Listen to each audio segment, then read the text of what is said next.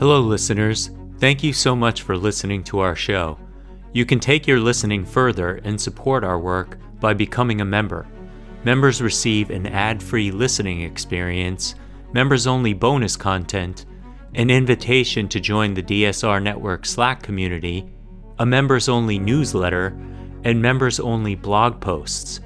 For the month of February, take 5% off the regular membership price. Visit thedsrnetwork.com slash buy and enter code DAILY.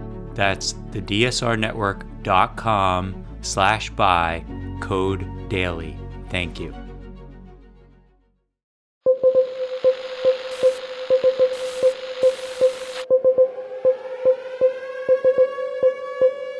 It's January 6th, 2023, and this is your DSR Daily Brief. I'm Grant Haver. Chris Cotnor is out on special assignment. Our top stories from international outlets this morning. A powerful 7.8 magnitude earthquake rocked southeastern Turkey and northern Syria earlier this morning, toppling hundreds of buildings and killing more than 1,300 people according to the AP. Hundreds are still believed to be trapped under the rubble, and the toll is expected to rise as rescue workers search mounds of wreckage in cities and towns across the area. The quake, felt as far away as Cairo, was centered north of Gaziantep, a Turkish provincial capital. Turkey sits on top of major fault lines and is frequently shaken by earthquakes. The U.S. Geological Survey measured Monday's quake at 7.8. At least 20 aftershocks followed, some hours later, during daylight, the strongest measuring 6.6, Turkish authorities said.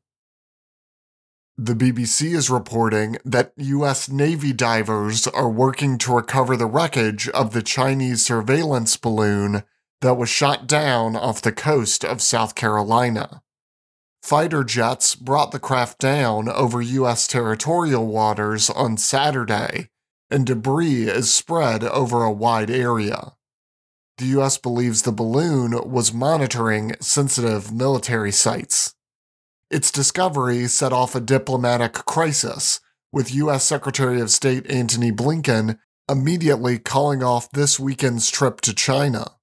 The Chinese authorities denied it was used for spying and insisted it was a weather ship blown astray. U.S. military officials on Friday said a second Chinese balloon had been spotted over Latin America, that same day, Colombia's Air Force said an identified object believed to be a balloon was detected on the 3rd of February in the country's airspace at above 55,000 feet. China has not commented publicly on the second balloon.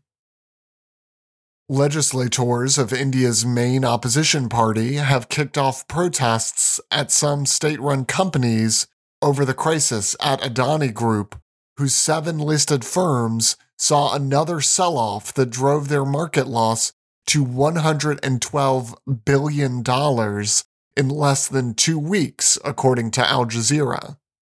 The crisis was triggered by US based short seller Hindenburg Research's January 24th report that accused the Adani Group of stock manipulation, unsustainable debt, and use of tax havens.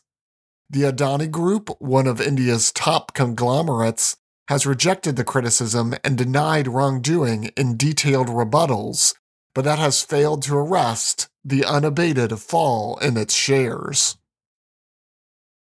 Elsewhere, Reuters is reporting that the Canadian government said yesterday it deployed a military aircraft over Haiti to address what it called a dire security situation and to support efforts to disrupt the activities of Haitian gangs. Canada said in a statement that it supports the Haitian National Police and deployed a Royal Canadian Air Force CP 140 Aurora long range patrol aircraft in response to Haiti's request for support as violence continues to escalate in the country. the Canadian patrol aircraft will provide intelligence, surveillance, and reconnaissance capability to bolster efforts to establish and maintain peace and will remain in the region for a number of days, the Canadian government said. Yesterday, Mali's ruling military junta declared a senior official of the UN peacekeeping mission persona non grata, giving him 48 hours to leave the country, according to Deutsche Welle. In a statement read on TV, a government spokesman accused the head of MINUSMA's human rights section of bias in the choice of civil society witnesses for UN Security Council briefings on Mali. During the latest briefing, rights activist Aminata Cheick Dicko denounced the security situation in the country and accused the regime's Russian partner, the Wagner Group, of serious rights violations. UN Deputy Representative Richard Mills said the Malian authorities had blocked the MINUSMA's mission from deterring and responding to attacks, as well as investigating alleged human rights abuses on 237 separate occasions. The Guardian is reporting that Hong Kong's largest national security trial began earlier this morning, involving 47 of the city's most high profile democracy advocates in a hearing that has been labeled a trial of the territory's pro democracy movement itself. The group of former politicians, activists, campaigners, and community workers are accused of conspiracy to commit subversion over the holding of unofficial pre election primaries in July 2020. More than 600,000 people voted at the primaries, in what was viewed as a sign of protest against the government crackdown. The case is at the center of the Hong Kong and Beijing government's crackdown on opposition and dissent in the city after the mass pro democracy protests in 2019. Those accused of being principal offenders could face life in prison. Politico Europe is reporting that French economy minister Bruno Le Maire, will request transparency from Washington over its $369 billion green subsidy splurge in an upcoming trip to the U.S. Le Maire and his German counterpart, Robert Habeck, are traveling to Washington tomorrow to meet with U.S. Commerce Secretary Gina Raimondo and Treasury Secretary Janet Yellen. The European Commission this week proposed its own package in an effort to counter America's subsidies in the Inflation Reduction Act.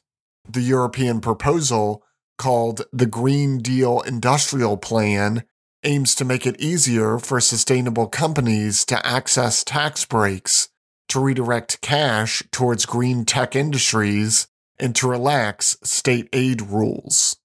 EU leaders will meet in Brussels next Thursday and Friday for an extraordinary meeting to discuss the Commission's proposal. And in lighter news from the UPI, a Japanese zoo said it has solved the mystery of a gibbon who became pregnant while living in isolation. Zookeepers said they were surprised when a lar gibbon named Momo gave birth in February 2021 as the ape had been living in her own enclosure without any males present.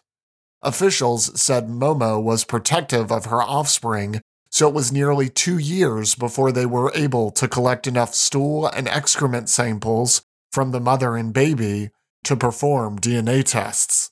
The father of the male baby was found to be Ito, a 34 year old agile gibbon. Zookeepers said the two apes were never on display together, but they discovered that the partition between Momo's exhibit and the backyard where Ito was kept while off display had a perforated board with holes about 9 millimeters in diameter. Every year, it seems, we have to relearn it, but life finds a way. That's all the news we have for you today. Be sure to rate, review, and subscribe so that more people can find the show. If you have a tip, topic, or correction you'd like to flag for us, please email us at podcasts at the DSRnetwork.com. Members of the DSR Network will receive an evening newsletter version of the DSR Daily Brief and bonus weekend briefs. Last weekend, we spoke with Ethan Kessler of the Chicago Council on Global Affairs about sanctions. If you aren't a member, go to the DSRnetwork.com and become a member to make sure you never miss any of our analysis. If you want more in depth discussion of these issues, be sure to follow links in the show notes to read our sources and tune into our sister podcasts on the DSR network. Stay safe and stay tuned to the DSR Daily Brief.